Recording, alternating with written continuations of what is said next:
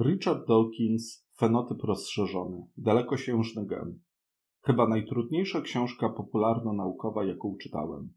Autor, światowej sławy zoolog i ewolucjonista, który zasłynął bestsellerem Samolubny gen, a także wprowadził pojęcie memu, tym razem przygotował znacznie bardziej zaawansowaną pozycję.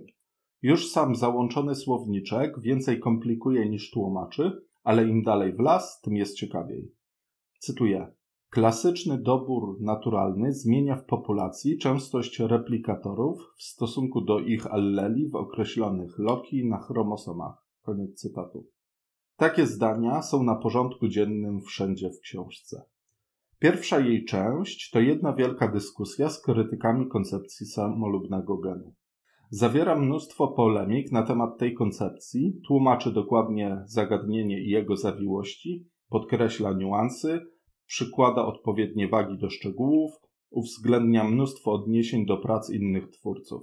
W tym skądinąd pięknym dyskursie naukowym autor czasami zapomina wytłumaczyć coś, co dla niego i dla innych biologów jest oczywiste, ale nie musi takie być dla zwykłego czytelnika. Na przykład, od czego zależy płeć kukułek, jakie są założenia lamarkizmu, albo na czym polegają prawa dziedziczenia Mendla.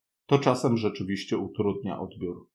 Książka bardzo powoli się rozkręca. Tytułowy fenotyp rozszerzony stanowi w niej zaledwie trzy końcowe rozdziały.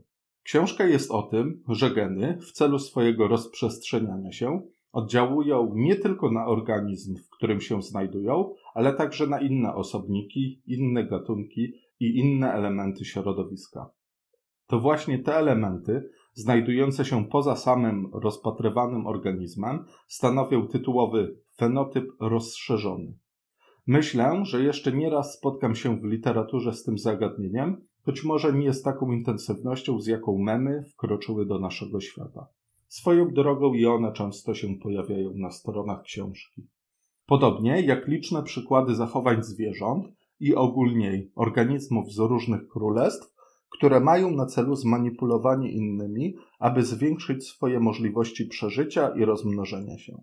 I mówiąc manipulowanie innymi, nie mam na myśli tylko manipulowania w odniesieniu do innych przedstawicieli tego samego gatunku, jak u ptaków, które zwabiają potencjalnego partnera. Manipulować można innymi gatunkami, jak robią pasożyty, innymi populacjami, jak u mrówek, oraz środowiskiem nieożywionym, jak u bobrów budujących tamy. Książka jest pełna takich przykładów i pod tym względem jest piękna. Zawiera wiele smaczków, jak przykład przenoszenia się genów pomiędzy różnymi gatunkami, albo jak opis przenoszenia pozachromosowego DNA wywołującego raka u roślin. Jest pięknie wytłumaczona strategia ewolucyjnie stabilna. Dlatego przyznam, że książka mi się podobała, nawet jeśli była trudna i nadal muszę doczytać na wiki, na czym dokładnie polega mitoza i mejoza, bo crossing over wiem dobrze. Czy polecam książkę do przeczytania? Jeśli to ma być pierwsza książka Dawkinsa, to chyba jednak samolubny gen.